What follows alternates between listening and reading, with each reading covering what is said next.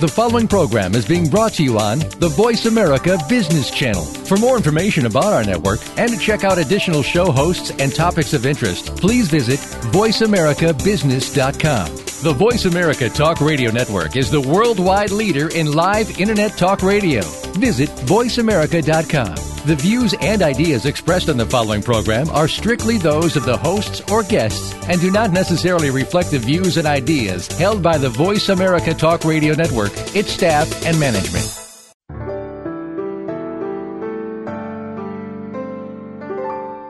How is your work life going? Business, home, social?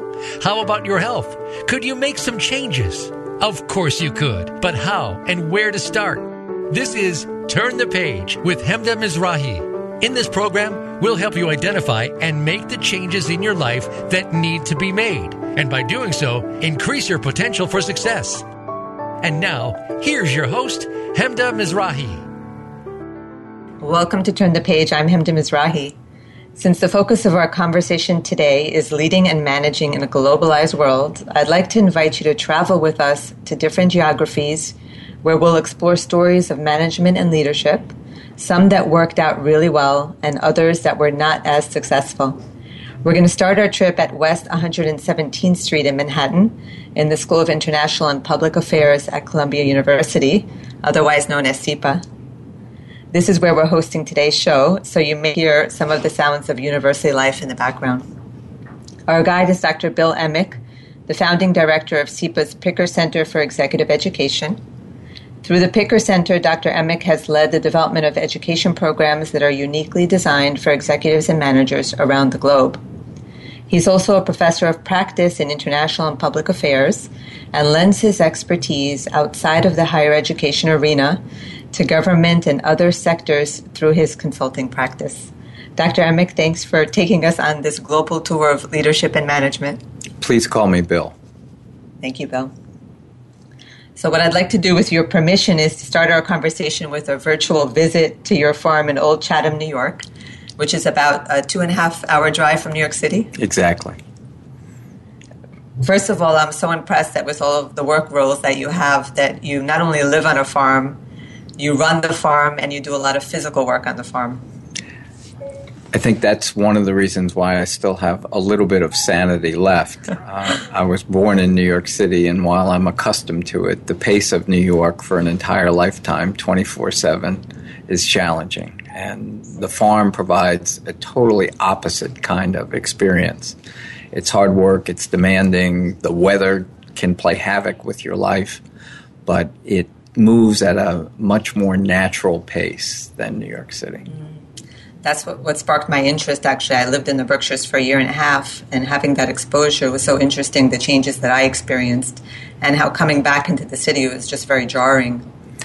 For me it actually has become very uh, welcome. It's I, I look forward to all of my life. When i'm here for a few days I'm, I'm excited about coming back, excited about the diversity and the, the pace and how important almost everything seems to be in New York City. Um, but by the third or fourth day, I'm exhausted. And then going to the farm is exciting because it's quiet and predictable and beautiful and uh, serene. And so much of it is within my control where in New York City, each one of us are just very small players in a very global stage. Mm. So that's in your control, predictable. So do those come into play when we think about how living on a farm informs your practice and your teaching of leadership and management? I think it does. On a farm, for the farmer, uh, whatever you're farming, in our case, it's it's horses and livestock it's entirely your responsibility. So, seven days a week, 24 hours a day, those animals are in your care and you have to be there for them. Um, but while that might seem stressful on one level, on another level, it, it's very calming because every day is clearly defined. You know, you get up in the morning, you have to feed the animals, you have to make check them out, make sure their feet are fine, they're fine. Then you have to make sure that their environment is stable, the fences are all in place, uh, everything's in order, that you've anticipated the weather. Do they have to come in? Do they stay out? So each day is, is pretty predictable. You know what's going to happen. Um, and in that predictability, even though it's a big responsibility, becomes very calming. It's just every day is kind of the same, which is great. It sounds like there's a lot of planning and organization involved. Exactly. So, um, when you talked about uh, a farm being somewhat of an education for management, I've learned uh, things that perhaps I knew, but I didn't really know them. Uh, the importance of attention to detail. That the smallest little mark on a horse's hoof could ultimately take its life if you don't catch it early and treat it. So tremendous attention to detail, which I found in, in the business world, in the academic world, in every world is very important. But you see it more dramatically at a farm because it is life and death as opposed to most management, which is maybe life or death to a career, but unless you work in the healthcare industry, it's not mm-hmm. really life and death. Um, taking personal responsibility. If you miss the, the mark on the hoof, that's it. I mean, there's no one to back you up. So it, it's also taught me more and more not to look to other people for responsibility for things that go wrong, to take personal responsibility for everything. And then just hard work. It just good things come when you work hard. Good things come when you take personal responsibility. So we have attention to detail, personal responsibility, and hard work as le- management and leadership lessons from the I farm. think those are very important lessons. And then finding good people. Again, um, one of the things you learn at a farm is that the typical way that we look for people in a in an organizational environment is resumes and um, achievements that are not necessarily really knowledge of people. Um, and we tend to make judgments based on categories of, well, this person looks like they'd fit this role. On a farm, people, the kinds of folks who work on a farm are a wide array of different kinds of people, many of whom who have not been successful in other areas of life. But they care um, and they're committed to the work. And the work is work that you can learn. And I guess maybe another lesson I've learned is that you'd be surprised what people are capable of if they're given the opportunity and the right instruction. So it's taught me to be much more open about recruiting people. Mm-hmm. And you, you talk about certain competencies that are important for leaders to master in our global context, and you yourself have been foundational to creating programs for leaders all over the world. I think one of the most important things that leaders and managers, and we can talk a little bit about the difference between the two, at least as I see it, is to recognize something that seems obvious, but most people don't recognize it, and that is the vast majority of responsibilities of leaders and managers is dealing with people. If you understand people, if you seek to understand and learn about them, your ability to succeed is enhanced tremendously. And I think too often people view it as uh, almost an academic intellectual exercise. I'll learn organizational behavior. I'll learn organization theory. I'll learn budgeting. I'll learn. I'll learn like a cookbook. I'll learn all these techniques, and then I'll just implement them. And I don't need to speak or talk or have relationships or understand people. And in fact, you're not manipulating things, you're manipulating people. And if you don't develop an understanding and a recognition that every single person is different, you recognize that, you get to that understanding, and your ability to be effective, I think, is enhanced tremendously. What do you think the cost is if you don't have that attentiveness and that value of people? Much lower productivity, um, the inability to do something special.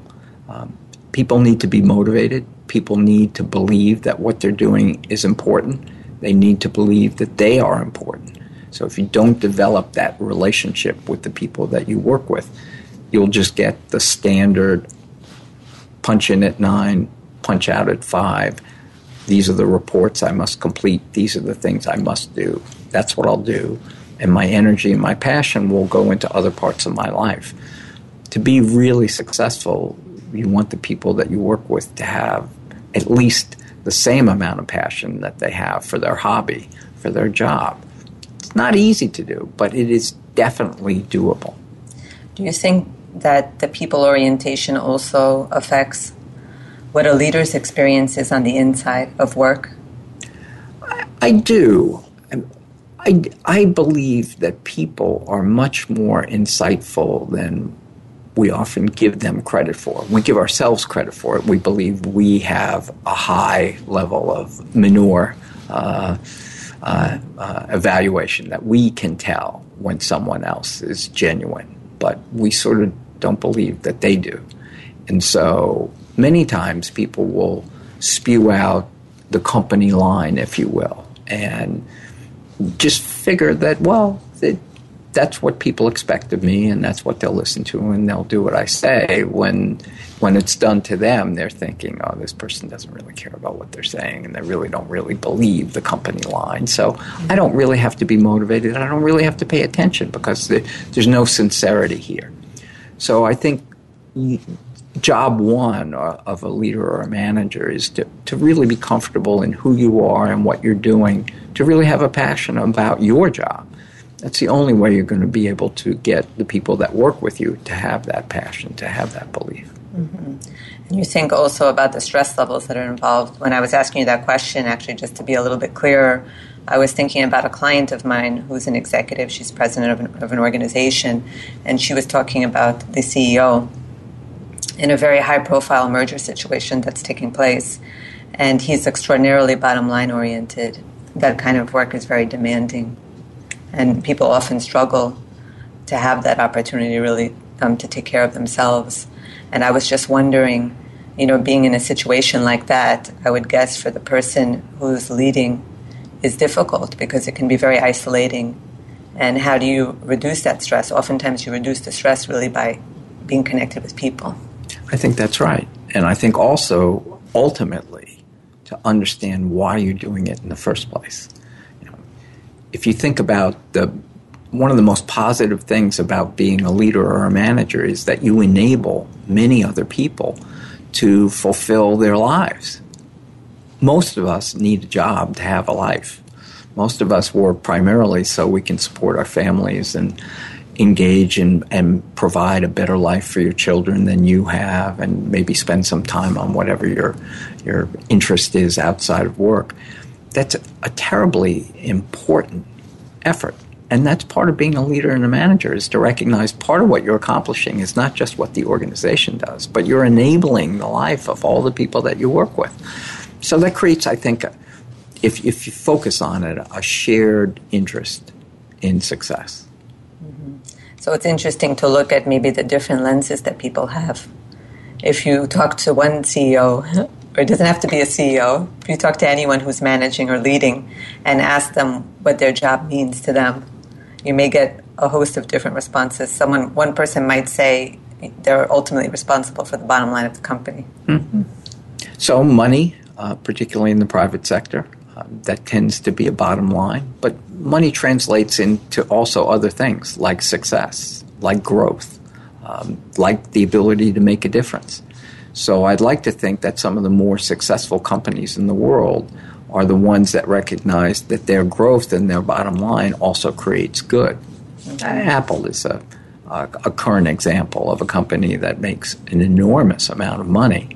Uh, but also is beloved by many of its customers because of what the benefit that they get for their lives. So I think the two can go together. I think too often people think about organizational success and doing good as two different activities, and I think they can easily be combined. Right, that it, it offers an experience of connection and growth and learning for the people who are part of it on the inside or part of the organization, and then also, of course, for the people you're reaching who are your consumers. Exactly. Are there any other competencies or strengths that you think are really essential for leaders today? I think one of the most important things, two, two things I guess I would say, is the ability to deal with today and tomorrow at the same time. Any successful leader needs to be focused on what's going on right now, but simultaneously thinking about what the world is going to be like five years from now and how we get ready for that. And the second thing is an international orientation. Whether you work at a, a local nonprofit or a multinational, increasingly, everything is really global in one way or another. So, raising what I like to say our intellectual IQ for any leader in any sector at any level, I think is critical. What are some ways that leaders can do that? Well, one is just simply being open to all the information that's around us, to seek out information about what's going on in the world outside of where I am. The second is to think about how do organizations like mine function in other places. How are they similar? How are they different? How are they more successful, less successful? So, those are two really simple ways that you can be global no matter where you sit.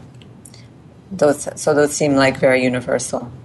They are. They are. And I believe many of the lessons of management are indeed universal. Peter Drucker, who I think is the Albert Einstein of management, um, really boiled down management to some very simple lessons. Um, and everything that he wrote, you could read um, on an airplane. And it was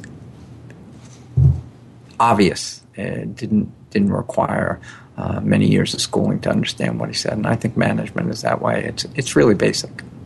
And you're finding that in developing programs for leaders in different parts of the world, that there's a lot of overlap? Tremendous commonality does culture make a difference? Absolutely. Not just uh, national or even regional culture, but organizational culture. So it does make a difference of who you're dealing with and where they are.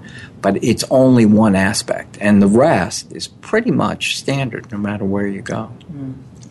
We're going to take a couple minutes for a commercial. I'm Hemda Mizrahi, joined by leadership and management expert Dr. Bill Eimicke. When we come back, Dr. Eimicke will share leadership success stories from New York City, Brazil, Germany, and India. Stay with us.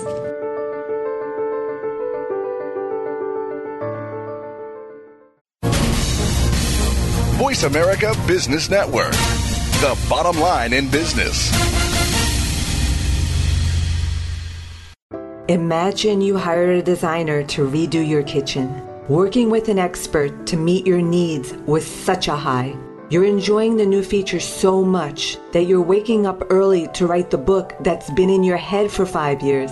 The raised Caesarstone countertop and cushioned back stool are your writer's desk. With this comes the realization that all of the rooms in your home need to be redone to match the level of your kitchen. This scenario demonstrates my approach to executive and lifestyle coaching. It involves understanding what compatibility means to you at different times in relationships, career, nutrition, and other quality of life areas. It's also about elevating your game, personally and professionally. Given my multidisciplinary expertise, we can address a range of needs that are critical to your fulfillment and success. I'm Hemda Mizrahi, Managing Director of Life and Career Choices, a global executive coaching and concierge practice. Learn more about my services and contact me through lifeandcareerchoices.com.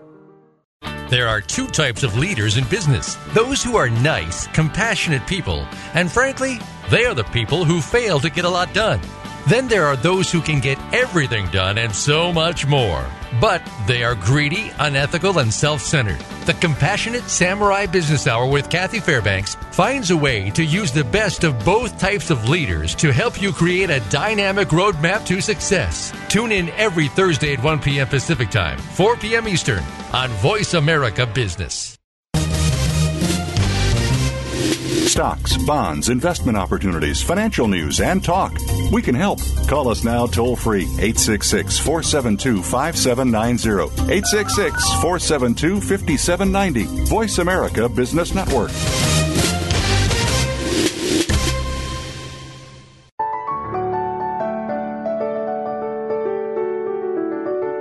You are listening to Turn the Page with Hemda Mizrahi. Got a question or comment for the show today? Please call in to 1 866 472 5790. That's 1 866 472 5790. Or send an email to hosthemda at gmail.com. Now, back to Turn the Page.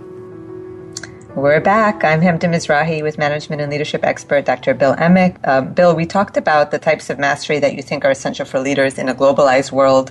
What are some examples you can share about how these areas of mastery have led to successes in different parts of the world? So let me start with an example, or maybe two, from New York City. I was born here. I was born very poor here in Brooklyn, which used to be a poor place, and now it's a rich place. And one of the things that I remember most about the vast majority of my life was that you had to be tough to live in New York City. It was, by all measures, the most dangerous big city in the world, maybe one of the most dangerous places in the world. And today, that is not the case in New York City. In fact, crime in New York City has pretty much declined every single year since 1994, over, over 20 years. And what made it different was really a change in management. It wasn't a change in people, it really wasn't a change in technology, although that played some role. But it was a rethinking uh, from a leadership position about what the job surprisingly enough, was of the police department.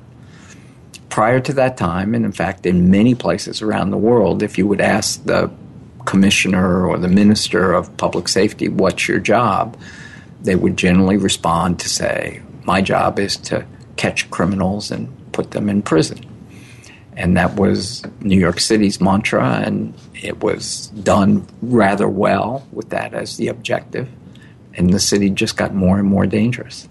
And in 1994, we had a new mayor, Rudy Giuliani, who hired a man named Bill Bratton, who is now, once again, the police commissioner. And they changed the paradigm. They said, no, your job is not to catch criminals and put people in jail. Your job is to stop crime. Now, for some people, they would see that as the same thing, but it, it's really not. And the change, the result of reorienting the same people in the same department with the same technology, got radically different results. Crime dropped by close to 30% in the first year when people just changed their approach. Instead of looking all day to find somebody who did a crime before, now what I focus on is what is the crime of the day, whether it's auto thefts or robbery or whatever pattern seems to be, to focus on where is the next one going to be and stop it before it happens. So it's a great example of how leadership can change. The only thing that changed is the, the approach of leadership. None of the other variables changed, and the result was dramatically different. It seems like more of a proactive than a reactive approach. Yes, it is. But I think it's also a recognition of what are we responsible for? Are we responsible for catching criminals or are we responsible for how safe the environment is? And they're not the same thing. Mm-hmm. So and when you and that excuse me, and that can only come from the top. That doesn't come that's not something that can funnel from the bottom up. One of the things that leaders do that's different from other people in the organization is to have the vision, to the big picture. What's the mission? What's our job here?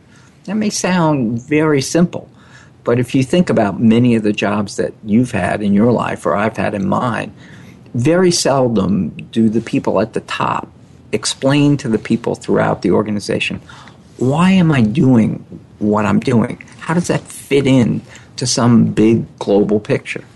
it happens very seldom, and yet it's so critical.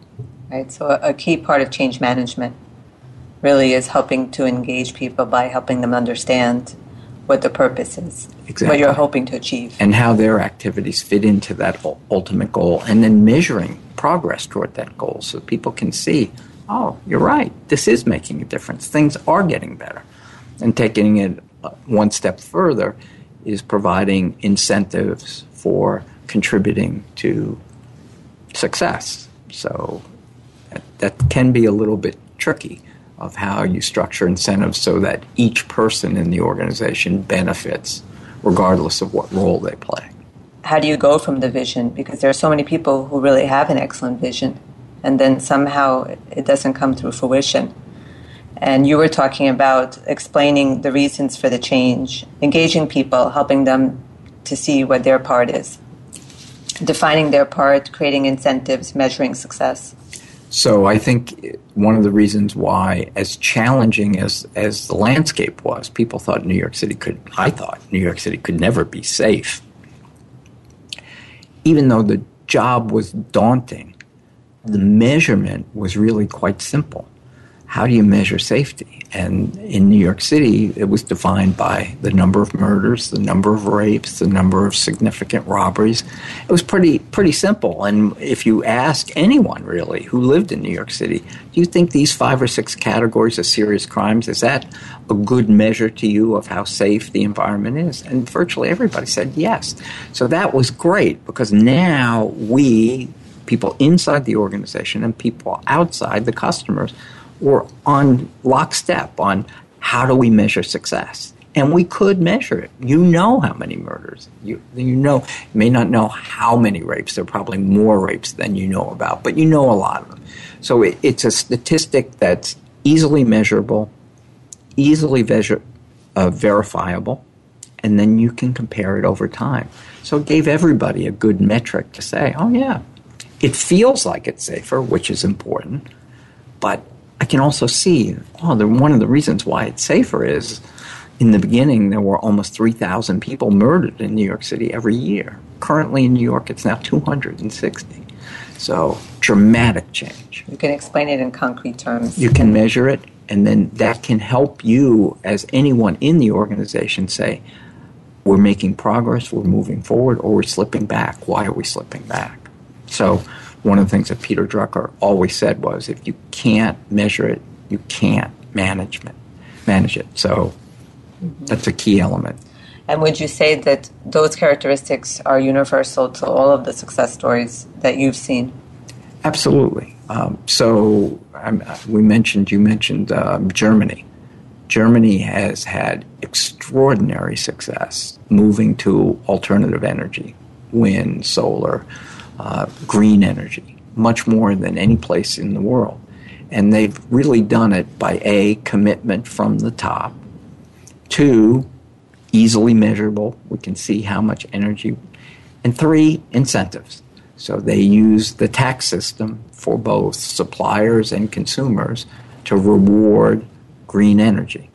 And so they will probably be the first major country in the world that by 2050, the majority, and they're projecting close to 80% of their energy, will come from renewable sources. So, again, it's something that it can be measured. You can create incentives. And if you have leadership from the top, which was clear, it had to be that way. The, the, the prime minister, the legislature, the major companies all had to buy in and commit to this goal but they're making tremendous progress. And how important would you say the hiring process is? Because I have two thoughts around this. So, one is that the question of motivating people. Mm-hmm. And sometimes people are in, in, an organization where maybe they're not so passionate about the mission of the organization, and maybe their role isn't really compatible with their strengths. So, you have the hiring process to look for people who are compatible, and then you have the process of motiv- motivating the people who are there? So, in my view, you've hit on a number of the, the biggest challenges in management. One is recruiting people. How do you know from still the rather rudimentary tools we have? You know, send in your resume, let's do an interview. You can read what it says, you can see the qualifications fit the job description, but how confident are we that you're going to fit in and you're going to be happy and you're going to get along with everybody else in the organization. At least in my experience of you know several decades of working in this field, we don't have any good measures of that yet. We still have in some organizations do very significant psychological testing, but if you look at those organizations and look at their success, they don't seem to be inordinately more successful than others. Um, so the hiring process itself is very challenging. And then in government, we make it even more challenging by creating a standardized test, which may or may not have anything to do with what the job is, and awarding the job to people who have the highest scores.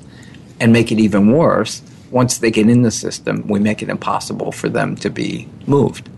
So now, as a manager, you take over an organization of people who are not necessarily qualified for the job they got hired in and may not like it and don't want to leave because they don't have to leave. So, how do you motivate those people? How do you make that organization more productive? I think the only way, having managed in the public sector with both civil service and unions and having success, the three or four things that I think are most important is one, get to know the people and care about the people and and spread that philosophy to everybody. So we're going to get to know everybody who works here. We're going to get to know as much about them as possible, what they like and what they don't like. And you can't necessarily structure every job so that everything you're responsible for doing you love. But particularly in a large, complex organization, there are a lot of things to be done. We could do a better job of matching what people like and what people don't like to each individual. So, step number one, get to know the people. Step number two, figure out jobs and who fits in each job. Third, figure out who likes who, who works with who. Who. So, thinking more about the team structure, the interaction between people. And then the last one I come back to, my first one is coming up with very solid measures that really get at what is the desired outcome of this organization and tracking those carefully. And if all the other things that we've tried to do don't work in terms of measurable outcomes, you got to go back and start all over again. Mm. And it sounds like also the relationship piece that you mentioned is really important because if there are situations where someone on the team is not happy or maybe they perceive that there was a compatibility and now there's no longer a compatibility. The evolution of the organization doesn't really match their evolution. At least that person might feel at ease with having an honest conversation about it. Exactly. And again, in my experience, it takes a long time and therefore a lot of money to hire people. And particularly in the public context or a large organization like Columbia University, for example, it's very difficult to fire people as well. So the the human relations process is extremely time consuming and extremely expensive, which to me translates in once you hire somebody, you have a great incentive to try to make it work. So we should invest, in my view, much more time once we onboard somebody into figuring out how we can make this environment productive for them and for us both. And that requires just a lot of intensive, constant interaction and feedback. How are you doing with me? How are you doing in your job? How do you feel about your job? How are the people around you? There's a, a, tool that's used in management called 360 analysis, and it's done by independent consultants. What it does is confidential surveys of your superiors, your peers, and your subordinates, and you get feedback from that whole 360 degree environment, and that can be extremely helpful oftentimes I've been involved in these studies, individuals are, are shocked by how their peers see them or how their subordinates see them. And it can be a very educational process to help people get better.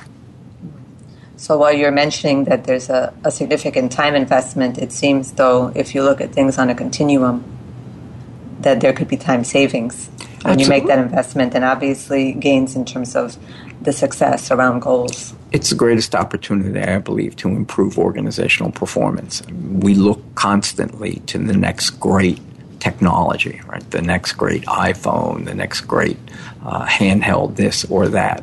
And I, they are beneficial and they are helpful. They have changed the world. But ultimately, most organizations boil down to people. And so the better we can have our people work together, the better we can get people to feel about their jobs, and the more we can communicate what their job is and what the overall mission is. I think we reap greater gains than anything else in the workplace. Mm-hmm. And if there's a change that occurs, then at least you can address that because it's from my standpoint doing executive coaching it's interesting that one of the top reasons that people are interested in getting coached is because they'd like to develop an effective exit strategy mm-hmm, mm-hmm. Absolutely. So at least being able to establish a solid transition plan exactly. won't put the organization in a compromising position and it will keep the relationship intact and positive. Agreed. And succession planning is a, a, another big responsibility of leadership. Is there another quick success story maybe that offers a point that we haven't discussed yet? Well, just quickly, and it's it's a it's a long story, but I'll give you a short one. Um, I th- I think one of the things that will change management globally over the next twenty years is public-private partnerships. And if you look at Brazil and their experience with the World Cup and now with the Olympics, the world was pretty much thinking it was going to be a disaster because of the bureaucracy and the difficulty of government in Brazil. And by structuring it as a public private partnership, their reviews of the World Cup were very much. And uh, we're hopeful for the Olympics. So, public private partnerships can be a, a really good tool. Okay, so this is a good uh, tidbit to keep everyone with us. We're going to take a quick commercial. I'm Hemda Mizrahi, speaking with management and leadership expert Dr. Bill Eimicke. When we return, Dr. Eimicke will share a little bit more about Brazil, and we'll also hear some cautionary tales from other countries. Stay with us.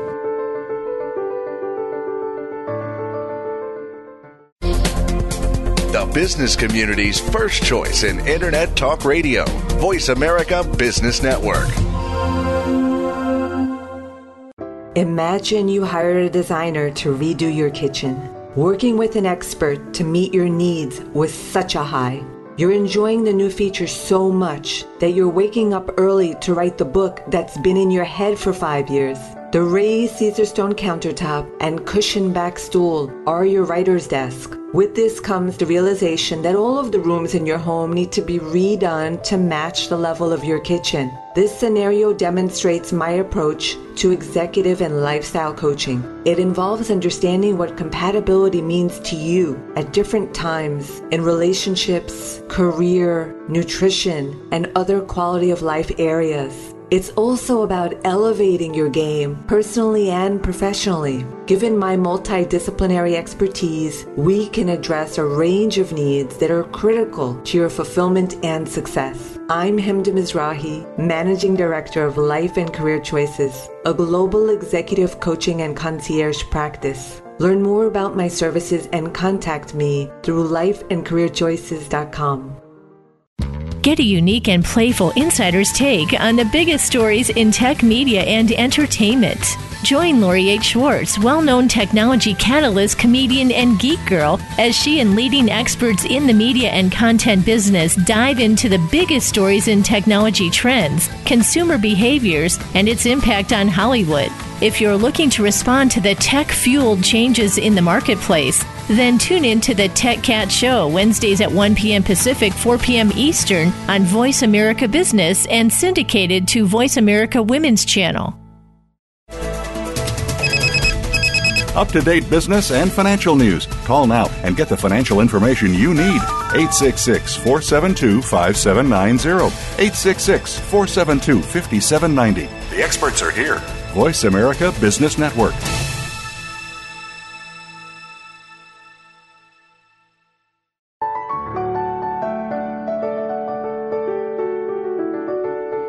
You are listening to Turn the Page with Hemda Mizrahi. Got a question or comment for the show today?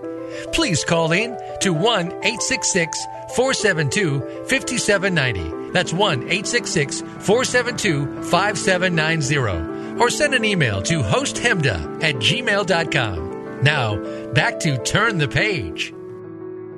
Welcome back. I'm Hemda Mizrahi with Dr. Bill Eimicke, author, professor, and founding director of the Picker Center for Executive Education at Columbia University School of International and Public Affairs.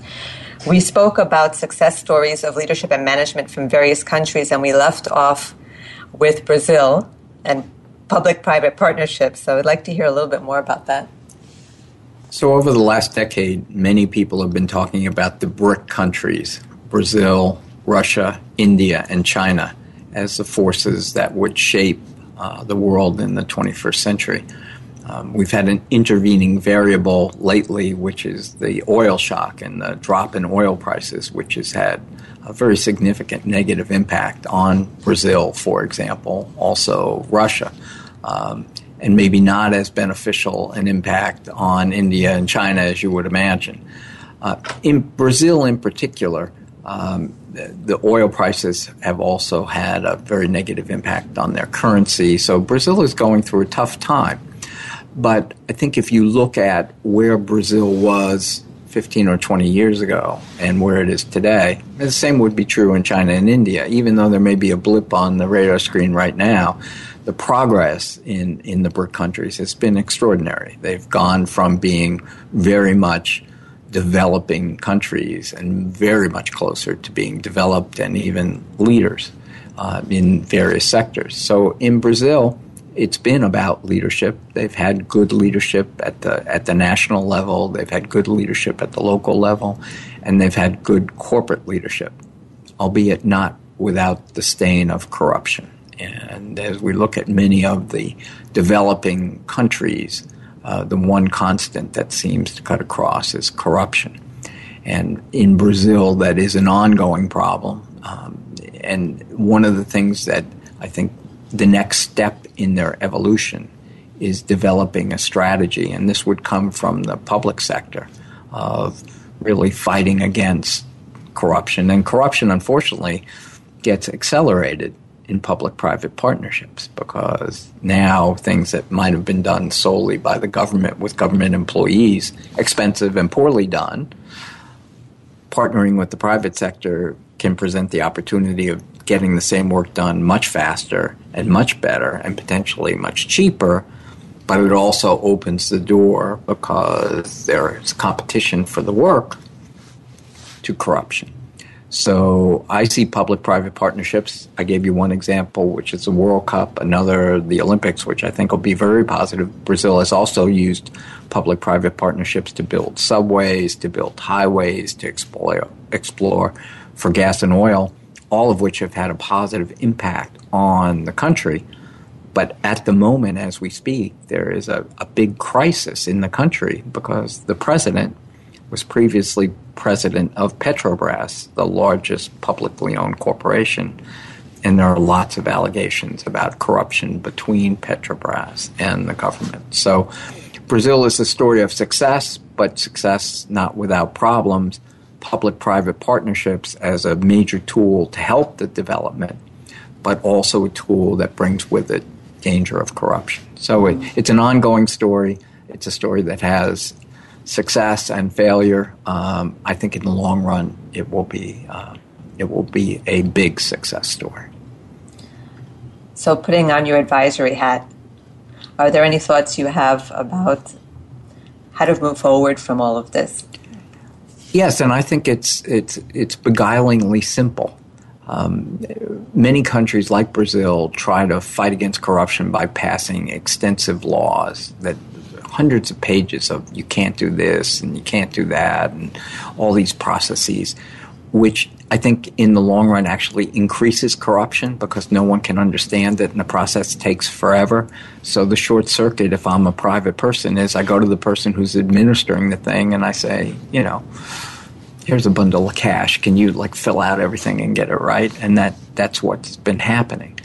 I think the the easiest thing to fight against corruption, and it's never easy, is transparency the more you make the documents public, the more you engage the media and this is when the bid package will go out. These are the criteria. These are the people who are eligible to bid. Then they bid, make the bid documents public, let everybody know what's going on. Once everybody knows, it's very difficult to build in corruption because I know what your bid is, I know what it is. And if the, the person who didn't submit the most competitive proposal wins, everyone will know. So transparency is the key, and a strong. So you need two things: you need a process that's transparent, and you need a strong, aggressive media sector to go after that. Increasingly, with the internet, the the media sector can be from everywhere in the world, but requiring transparency, I think, is is the key step. I thought where you were first going with your point was about making things easier?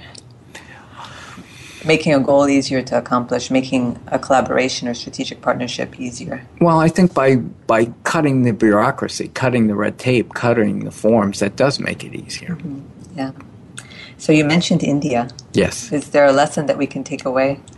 So India is another example of phenomenal success if you compare it to itself. So if we look at where India was 50, 60, 70 years ago, you look at India today, it's phenomenally better uh, for everyone. So all boats have risen, albeit the people at the bottom are still relative to where they should be. They're still very, very low. They're just better than they were. So the challenge in India is there are many challenges. There are a lot of people, over a billion people. That's a huge challenge just in organization. The second is a government that is similar to Brazil, very rule driven, very legally driven, uh, very process oriented, and that process again designed to to combat corruption has really encouraged corruption and kind of gray of corruption, which is insider dealing. In India, if you're not an Indian and an Indian owned business, it is very difficult to compete. And so, as you reduce competition, as competition is less open, the danger of getting not as good outcomes for the same or even a higher price is there. So, that's still there in India. The second thing that is challenging in India is reaching everyone with the benefits. So the argument that, that critics would say is yes, for an emerging middle class and for the people at the top, it's been a miracle. But for the for the poor, for the rural populations, thing have, not, things haven't changed that much. But I, I'm an optimist, and I see many signs, and, and one of them is, is the use of technology in government programs to make programs more accessible to people throughout India and to cut corruption. And if you're interested, we could talk a little bit about that. Mm. Is, is there a quick point that you might be able to make around that? So, the quick point is one, they're using technology to identify every individual fingerprint and iris scan for every single citizen in India and then making benefits available through mobile banking on smartphones and giving poor people smartphones. So, what that will do is one, assure that your benefits to you can only be used by you and they can move with you to virtually any place that has a government terminal. So, it's a way to make benefits accessible, to make sure that they go to the people that they're supposed to go to and that they can't be stolen. Mm-hmm. So it's an interesting point that you're making with regard to management and leadership is who are the people who benefit Absolutely. from the initiatives and thinking about the goal of really expanding the benefits to a broader range of people. I think here, you know, sitting here in the United States, I think the biggest single challenge facing the United States today is inequality. So here, our challenge is not like India, where you have people who are, are really, really really poor, large numbers of people who are on the verge of uh, real danger to their health. Whereas here, while there is some of that, mostly the problem is the unfairness of the society, where the people at the top have so, so much and have gotten so much more. And particularly here, the people in the middle class and the working class who have actually seen their standard of living decline over the last decade. So the measurement of those outcomes need to include not just the net result, but also who shares in that result.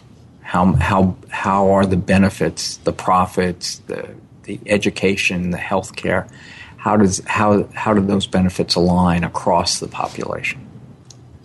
Are there examples of places where you've seen they've actually been able to help a broader group of people? Well, one of the most controversial areas uh, in the world in terms of public policy is elementary and secondary education, and the stories from the U.S. and, and from other places around Europe and in Africa, in Latin America, has been failing public schools and what to do about it. So we could look at three examples where countries have taken very different paths, all of which have some success.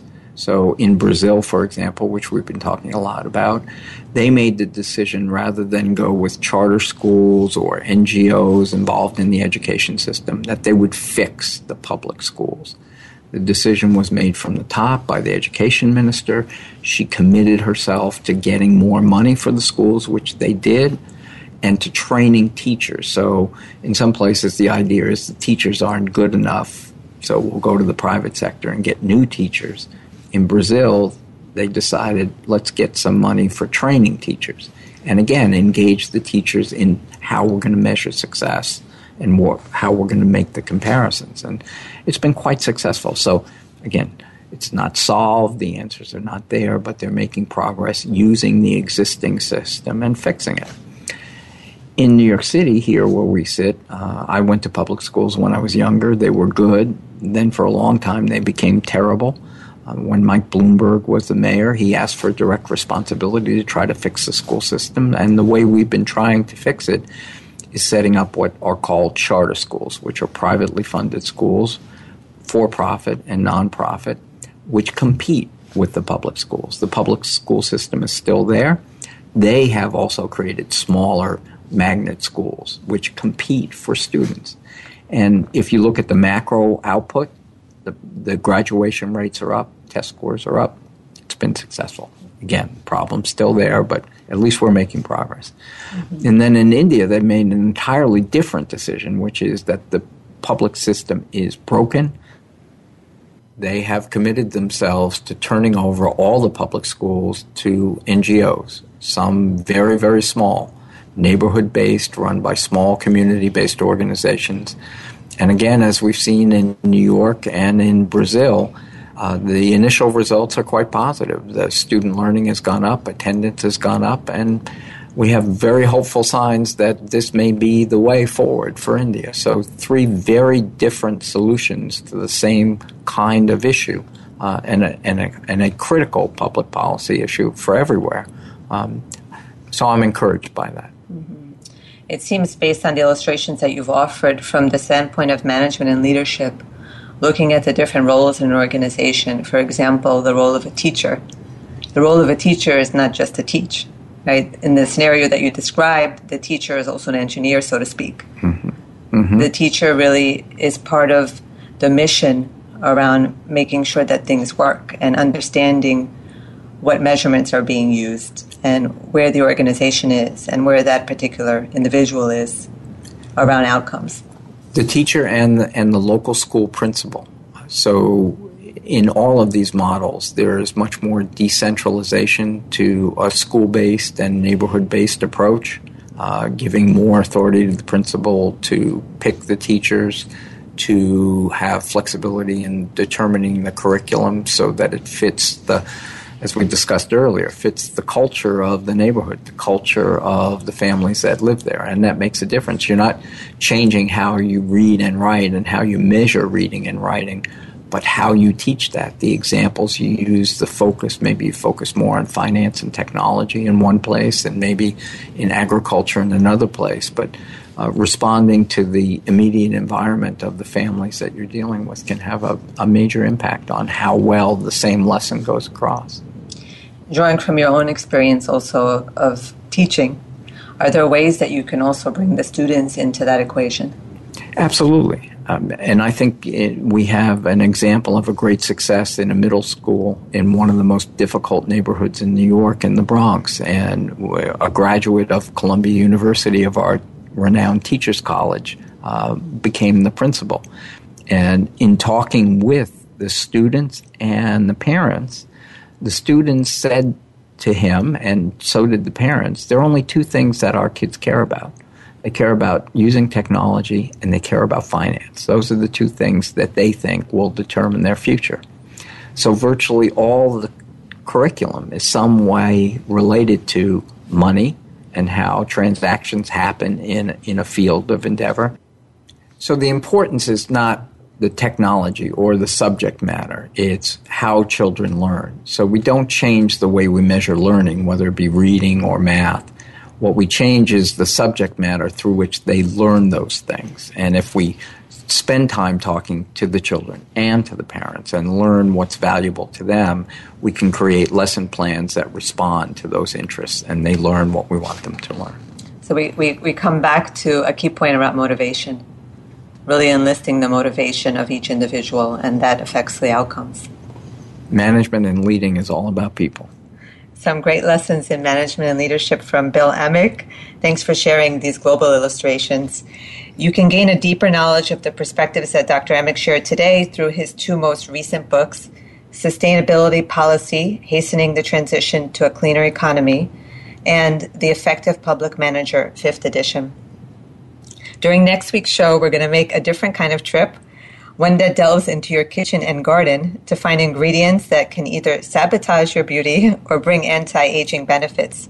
Certified nutrition specialist Larissa Alonso will talk about how you can prevent wrinkles, achieve clear skin, and maintain strong hair and nails, all through simple, cost effective recipes that will help to keep you healthy. Larissa was a nutritionist at the luxurious Canyon Ranch Hotel and Spa. We'll bring the spa visit to you. Talk to you next week, and remember to make the grass greener where you are. I'm Hemda Mizrahi with Turn the Page.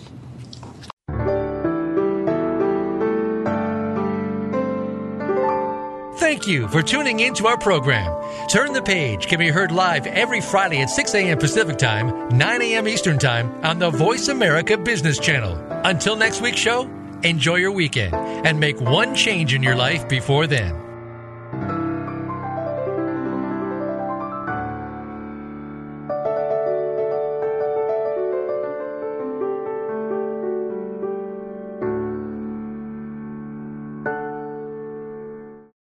Thanks again for listening to the preceding program brought to you on the Voice America Business Channel. For more information about our network and to check out additional show hosts and topics of interest, please visit VoiceAmericaBusiness.com. The Voice America Talk Radio Network is the worldwide leader in live Internet talk radio. Visit VoiceAmerica.com. The views and ideas expressed on the preceding program are strictly those of the hosts or guests and do not necessarily reflect the views and ideas held by Voice America Talk Radio Network, its staff, and management.